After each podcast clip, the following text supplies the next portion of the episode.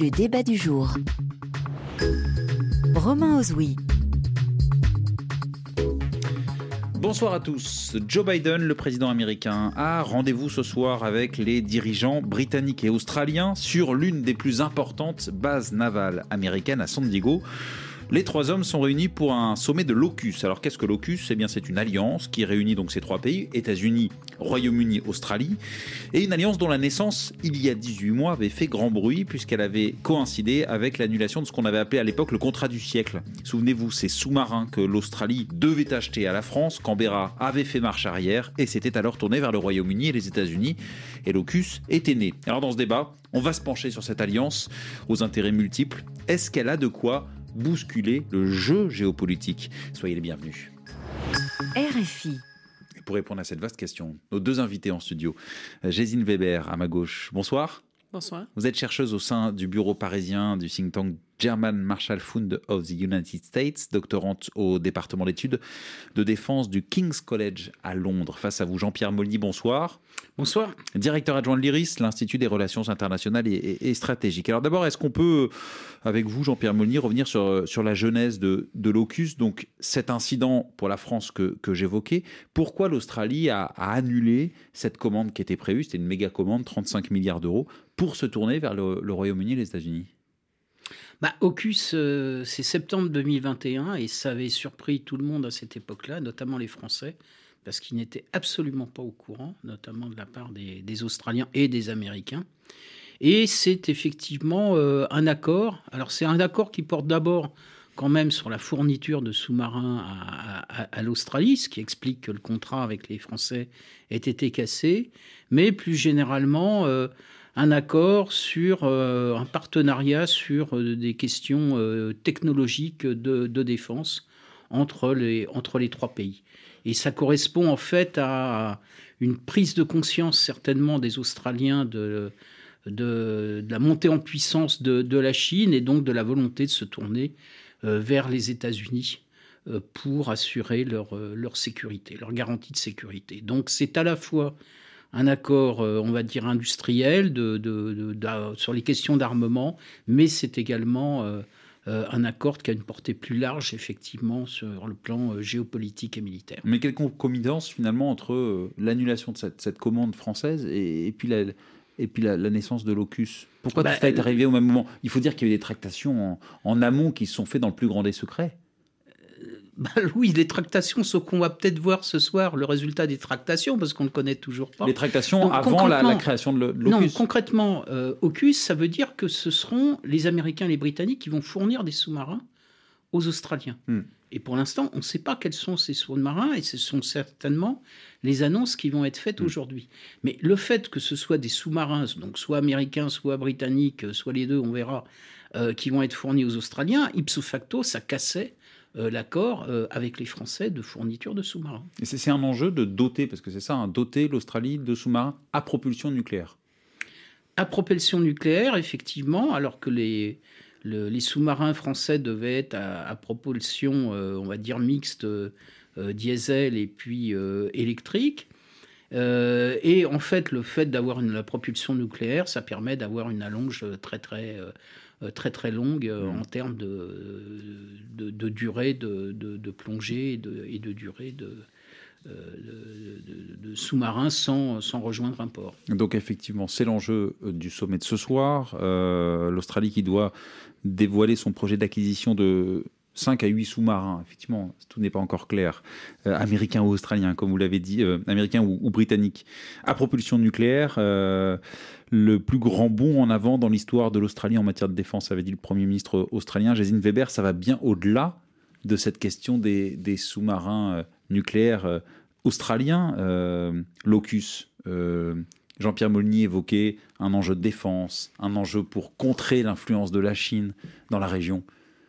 Oui, tout à fait, c'est cela. Et cela se reflète aussi dans le fait que c'est en effet aussi un accord qui porte sur les technologies et par exemple aussi sur l'intelligence artificielle, sur les capacités sous-marines en général. Donc, cela reflète que les pays qui participent, et surtout l'Australie, est bel et bien consciente que la Chine avance très rapidement dans ce domaine et que cela peut aussi constituer un risque de sécurité pour l'Australie. Et je rappelle aussi dans ce contexte qu'en 2022, les pays qui participent à l'AUKUS se sont également engagés dans une nouvelle coopération trilatérale sur l'hypersonique et le contre-hypersonique. Donc on voit vraiment que tout cela a une composante très très technologique et qu'on est en quelque sorte dans une compétition technologique avec la Chine, avec cet accord. Et évidemment, cela se traduit aussi dans une rivalité géopolitique ou dans une compétition géopolitique qui, comme nous le savons tous, est aussi portée par les États-Unis, qui mettent cette compétition avec la Chine vraiment au centre de toute leur politique étrangère et d'ailleurs aussi intérieure. Mais cette compétition est aussi quelque chose qui est porté par d'autres États qui s'engagent dans cette zone géographique. Jean-Pierre Maulny, je vous repasse la parole parce que cet enjeu technologique qu'évoque Gesine Weber, il est essentiel. Justement, pour contrer l'influence de la Chine, il faut miser sur, on a numérique, alors vous avez dit encore d'autres termes, il y a la cybersécurité. Intelligence artificielle. Voilà. Ça, ce sont les armes les plus importantes aujourd'hui pour contrer l'influence de la Chine. Et on va voir comment on peut s'organiser cette organisation. En fait, c'est toutes les technologies de pointe et c'est toutes les technologies du futur. Et donc, c'est vrai qu'on a un partenariat entre l'Australie, le Royaume-Uni et les États-Unis. Alors après, il faut voir de quelle manière exactement va s'organiser ce partenariat, qui finance notamment. Parce qu'il y a quand même des questions derrière. Comment les technologies sont partagées. Et qu'est-ce qui peut être fait en matière de technologie pour bien comprendre, justement ? Vous avez des exemples ? Si vous prenez, par exemple, la question de l'hypersonique, ce qu'on peut penser, c'est qu'ils vont se doter de sous-marins. Les sous-marins, certainement dans un premier temps, ils seront dotés de missiles de croisière, s'ils prennent notamment des sous-marins américains. On peut penser que dans le futur, les missiles de croisière actuels pourraient être remplacés par des missiles hypersoniques. Donc vous voyez, c'est une question de capacité, on va dire, de montée en puissance dans les 15-20 ans qui viennent. Alors l'enjeu géopolitique, Gesine Weber, ça veut dire quoi ? Est-ce que ça renforce les blocs, cette AUKUS ? Donc on le rappelle, États-Unis, Royaume-Uni, Australie. Est-ce que ça renforce les blocs qui émergent et qui sont encore renforcés avec la guerre en Ukraine ? On va peut-être parler de la guerre en Ukraine. Ou est-ce que ça bouscule justement cette donne-là, selon vous ? Alors, je ne dirais pas forcément que ça renforce une logique des blocs, mais cela renforce une tendance que nous observons depuis quelques temps, et c'est la formation des alliances basées sur des intérêts très très concrets. Et dans ce cas, c'est l'intérêt de faire face à la Chine sur le plan technologique en Indo-Pacifique. Donc c'est ce qu'on appelle dans notre domaine une groupe minilatéral, avec trois pays qui se sont déclarés capables et volontaires de coopérer dans cet enjeu particulier. Donc oui, vous voyez qu'il y a un certain groupe d'États qui forment une alliance pour contrer l'influence chinoise, mais évidemment, ça renforce aussi les États-Unis et tous les pays qui se sont alliés à eux dans le domaine technologique, mais ce n'est pas forcément l'émergence des blocs. D'accord. En tout cas, ça renforce la polarisation. Oui, ça renforce une certaine polarisation. La Chine contre les États-Unis. Oui, mais il faut aussi le voir dans une logique bilatérale, évidemment, ou dans deux logiques bilatérales en effet. Une fois dans la logique bilatérale entre la Chine et les États-Unis, qui se confrontent et où la compétition s'accélère, mais aussi dans une logique bilatérale entre l'Australie et la Chine. Les relations se sont détériorées il y a 3 ans avec des mesures, des restrictions économiques très très fermes de la Chine à l'égard de l'Australie, et cela s'est poursuivi comme cela. Ce qui est intéressant, c'est aussi dans ce contexte qu'on avait normalement vu un tout petit rapprochement des deux avec une rencontre du Premier ministre australien et du président chinois en novembre dernier. Donc, il serait très intéressant de voir ce que fait AUKUS et l'annonce d'aujourd'hui de cette dynamique. Jean-Pierre Maulny. Il faut bien voir qu'effectivement, les Américains, tout ça est quand même dans le prolongement de ce qu'on a appelé la politique du pivot d'Obama à la fin des années 2000, qui est en fait un basculement stratégique des États-Unis vers cette zone, parce que le rival stratégique des États-Unis, c'est la Chine. Alors, ils ont essayé d'attirer, ils essaient toujours d'attirer leurs alliés européens sur le sujet. Hein. Ils essaient de le faire sommet de l'OTAN après le sommet de l'OTAN. Si vous prenez la position de la France sur le sujet, la France, justement, essaie d'éviter d'impliquer directement l'OTAN dans la zone indo-pacifique. La France dit qu'elle est une puissance d'équilibre, ce qui veut dire qu'elle est à la fois alliée des États-Unis, mais qu'elle ne veut pas entrer dans un système de confrontation directe avec la Chine. Donc je dirais que la position française sur le sujet est un peu particulière, c'est-à-dire, je sais par exemple qu'on a, la France, un dialogue avec les partenaires d'AUKUS, mais en même temps, la France n'est pas membre d'AUKUS et la France n'est pas sur la même position que celle des États-Unis sur cette question de la relation avec la Chine. Et c'est pour ça que les États-Unis ont cherché davantage à renforcer leur relation avec le Royaume-Uni, qui n'est plus dans l'Union européenne, donc lui aussi qui a un intérêt avec cette alliance. Et puis, pour aller en Australie, contrer l'influence chinoise, dans le terrain chinois, je dirais, on est plus loin de la Chine, et puis cette Australie qui veut se protéger de l'hégémonie chinoise. On peut le dire comme ça. C'est exactement ça. Gesine Weber. Et j'ajouterais peut-être la dimension qu'il faut voir aussi, ou qu'il faut aussi comprendre cette dynamique d'une perspective britannique, parce qu'après le Brexit, ou maintenant avec le Brexit, c'est très important aussi pour le Royaume-Uni de créer les alliances. Et le Royaume-Uni se décrit d'ailleurs aussi comme une puissance en Indo-Pacifique, ce qui est assez intéressant vu qu'ils sont assez loin, ils n'ont pas énormément de territoire et tout cela. Mais pour le Royaume-Uni, c'est quand même une zone qui est très importante d'un point de vue géopolitique, aussi géoéconomique, par exemple pour leur chaîne d'approvisionnement et tout cela. Donc, pour eux, c'est très important de se créer des alliances. Et on le voit, par exemple, dans la revue intégrée, et on l'a vu aussi, par exemple, aujourd'hui avec la déclaration du ministre des Affaires étrangères britannique au Parlement sur la nouvelle version de cette revue intégrée, qui est un peu comme la revue intégrée française, donc une stratégie de sécurité nationale, que les enjeux en Indo-Pacifique sont vraiment aussi au centre de la politique britannique. Donc, pour eux, c'était une très bonne opportunité de s'allier aux États-Unis et à l'Australie et de créer cette alliance qui s'inscrit un peu dans le vieux partenariat atlantiste. Et puis c'est une alliance, pardon, mais de circonstances un petit peu. On a évoqué la France avec justement l'annulation du contrat du siècle, et puis pour le Royaume-Uni, il y a surtout les parts de marché européennes à compenser, vu que le Royaume-Uni sort de l'UE. Voilà aussi pourquoi elle se tourne vers cette zone. Alors, je ne dirais pas que qu'on peut faire le lien entre AUKUS et le Brexit comme un enjeu économique. D'accord. Parce que c'est d'abord une alliance militaire ? Parce que c'est un partenariat militaire et technologique. Et évidemment, le Royaume-Uni en général a toujours été un État qui, par sa nature, aussi par sa géographie, dépend énormément du commerce, des transports maritimes.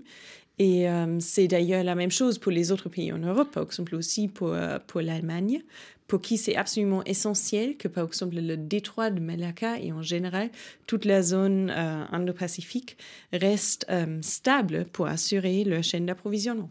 Oui, Jean-Pierre Maulny. Il y a à la fois un aspect géopolitique et effectivement l'Indo-Pacifique. Pour les Britanniques, c'est Global Britain, c'est-à-dire être à la fois une puissance européenne et une puissance indo-pacifique. Mais il y a aussi un autre volet qui est un petit peu similaire d'ailleurs en France, c'est qu'on a deux pays qui ont des industries d'armement qui sont quand même importantes et qui ont besoin des exportations. Or, il faut bien voir que les Britanniques, en termes d'exportation, ils sont quand même très faibles au niveau du naval. Et il est évident que le contrat, si jamais il fabrique peut-être la deuxième partie du contrat de sous-marin avec les Australiens, ça doperait leur industrie de défense au niveau naval. Ils ont d'ailleurs vendu déjà des frégates également. Et ils ont un partenariat aussi avec le Japon sur l'avion de combat. Et donc on a bien compris que pour les trois pays de l'AUKUS, il y a évidemment l'idée de peser plus fort, et diplomatiquement, et surtout géopolitiquement. Le débat du jour. Et dès lors se pose la question de notre débat ce soir. Est-ce que l'AUKUS est un enjeu géopolitique? L'AUKUS, donc, cette alliance entre Royaume-Uni, États-Unis et Australie, dont un sommet a lieu ce soir à San Diego, les dirigeants américains, australiens et britanniques réunis. Londres affirme que l'AUKUS est, je cite, certainement la collaboration capacitaire la plus importante au monde depuis 60 ans. Est-ce que vous partagez ce point de vue, Gesine Weber? Alors, c'est une formulation très ambitieuse, je dirais. Mais une chose que je partage, une question à laquelle je voudrais répondre, c'est la question que vous avez posée. Parce qu'on a compris que pour chaque pays, c'est important, mais est-ce qu'au niveau mondial, est-ce que ça en est un? Absolument, c'est très important sur le plan géopolitique. Je ne peux pas vous donner la comparaison avec d'autres projets industriels de coopération, mais évidemment, ça reste vraiment une coopération qui est très, très importante sur le plan technologique, déjà quand on regarde son ampleur, les financements derrière et tout cela. Mais personnellement, ce que je trouve plus intéressant dans ce contexte, c'est vraiment tout le prisme géopolitique. Qu'est-ce que ça implique pour la compétition avec la Chine, qu'est-ce que ça implique en général pour aussi l'équilibre des puissances dans la région. Parce que ce qu'on observe, c'est quand même qu'il faut dire que c'est en quelque sorte un acte de balance géopolitique. Le fait que le Royaume-Uni et les États-Unis vont livrer des sous-marins à propulsion nucléaire, et ça c'est très important à clarifier aussi, c'est la propulsion nucléaire, c'est pas une arme nucléaire, ça, c'est important. Qui est déployée là-bas. Quand même, c'est un peu un précédent, parce que c'est la première fois que deux pays qui sont des puissances nucléaires vont livrer une technologie nucléaire. Il y a quand même beaucoup de mots nucléaires. Est-ce qu'il y a un risque de... Alors ça inquiète évidemment énormément la Chine. Je vais citer l'une des porte-paroles de la diplomatie chinoise qui avait dit « Nous appelons les États-Unis, la Grande-Bretagne, l'Australie à abandonner la mentalité digne de la guerre froide et les jeux à somme nulle ». Jean-Pierre Maulny, est-ce que... On a bien compris qu'un sous-marin à propulsion nucléaire ne veut pas dire qu'on se dote de l'arme nucléaire, mais est-ce qu'il y a ce risque de prolifération nucléaire? Il y a effectivement quand même une question de contrôle de la technologie nucléaire une fois que vous l'avez vendue, y compris si c'est uniquement de la propulsion nucléaire. Il y a quand même une question qui se pose à ce niveau-là.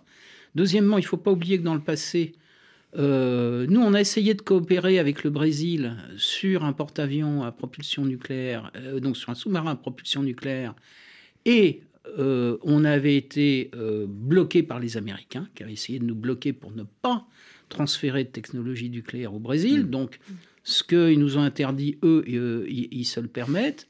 Donc, il y a effectivement quand même un pas en avant qui est fait à ce niveau-là.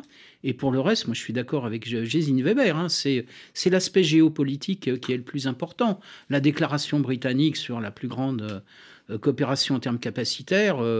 Oui, depuis Lancaster House, à ce moment-là. Non, les Britanniques font énormément de communication à l'heure actuelle, et de communication positive vis-à-vis de leur population, et notamment sur les questions économiques. Mais les barrières tombent finalement, alors on parle du nucléaire, les barrières tombent parce que l'enjeu pour ces pays est trop important, et en premier lieu pour les États-Unis de contenir l'influence chinoise. Ah, c'est vrai qu'on... oui, c'est un pas en avant, effectivement, dans la course à l'armement dans la région. Ça, c'est vrai. Et il faut bien voir que les Australiens ne nous avaient pas demandé de sous-marins à propulsion nucléaire. Ils avaient demandé des sous-marins à propulsion diesel. Donc là, effectivement, on a passé un cran, effectivement, dans ce qu'il faut bien appeler la confrontation dans la région. Oui, ça, donc, c'est vrai. Et il faut s'inquiéter. Pas pour le moment, je dirais, mais c'est vrai qu'on est dans une tendance longue qui est pas favorable. Il faut être honnête en termes de tension internationale. Parallèlement à ça, la Chine vient d'augmenter le budget de sa défense nationale pour 2023 de 7,2%. Donc clairement, ça montre des muscles des deux côtés, Gesine Weber. Oui, complètement. Mais je voudrais tout d'abord revenir sur un point qui a été mentionné là, et c'est que même si, évidemment, ce sont les sous-marins à propulsion nucléaire, l'Australie, pour l'instant, et l'a toujours fait, ne cesse pas de souligner qu'elle ne va pas se doter d'armes nucléaires. Donc ça, évidemment, c'est très important pour rassurer la Chine. C'est évident, elle ne va pas le dire, non ? Mais il faut, à mon avis, ce qui est le plus important, c'est pas de regarder forcément ce que dit l'Australie ou ce que disent les États-Unis, le Royaume-Uni, c'est aussi ce que voit ou ce que l'entend la Chine.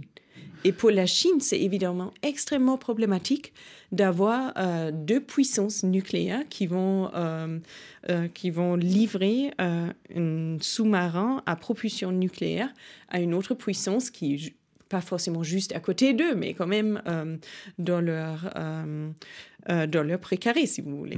Donc, pour la Chine, c'est assez compliqué. Et aussi, si on réfléchit à cet enjeu un peu à medium terme et à long terme, la question est évidemment quelles sont les implications de ces précédents. Donc, par exemple, si les États-Unis vont livrer ces sous-marins, qu'est-ce que ça signifie par exemple pour la Chine et ses partenaires. Et quelles conséquences sur toutes les autres questions de défense ? On parle de l'OTAN, on n'a pas parlé de l'OTAN. Deux des trois pays de l'AUKUS font partie de l'OTAN. Est-ce que c'est une sorte d'OTAN bis, l'AUKUS, avec cet axe, ce pivot asiatique en plus ? C'est une bonne question. Jean-Pierre Maulny. C'est une bonne question parce qu'effectivement, l'OTAN n'est pas compétente. Il y a une zone géographique pour l'OTAN.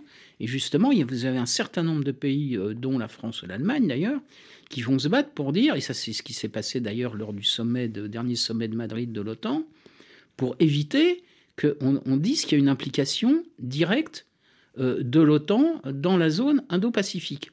On parle de la Chine dans le dernier sommet de l'OTAN, mais plutôt pour dire la protection des voies de communication occidentales. Pas du tout la zone Indo-Pacifique. Et là, effectivement, vous voyez deux pays de l'Alliance Atlantique qui se retrouvent effectivement dans une alliance, alors certes technologique, ce n'est pas une alliance de défense, mais dans la zone Indo-Pacifique. C'est d'ailleurs, ça a été aussi une des critiques françaises quand AUKUS a été rendu public, c'est simplement le fait que les Alliés et la France n'aient pas été consultés, y compris sur les aspects stratégiques. Alors, j'allais parler justement des Alliés et de l'Union européenne. C'est le grand perdant, l'Union européenne, de l'AUKUS. Ça montre que finalement, une fois de plus, les États-Unis font ce qu'ils veulent et quand il s'agit de tourner le dos à la France ou à l'Union européenne, il n'y a aucun problème avec ce renforcement de cette alliance avec le Royaume-Uni et avec l'Australie. Gesine Weber. Alors, en général, l'Union européenne n'a que découvert l'Indo-Pacifique comme un enjeu stratégique il y a quelques ans. Donc, ça ne fait pas très longtemps qu'on a vraiment des lignes politiques stratégiques envers l'Indo-Pacifique. Et il faut quand même comprendre que ces lignes directrices restent très axées vers le géoéconomique, c'est-à-dire l'usage des outils économiques pour, par exemple, renforcer les alliances. On le voit, par exemple, avec ce qu'on appelle le Global Gateway. C'est un programme d'infrastructure qui vise surtout les pays en Asie du Sud-Est, mais aussi au-delà.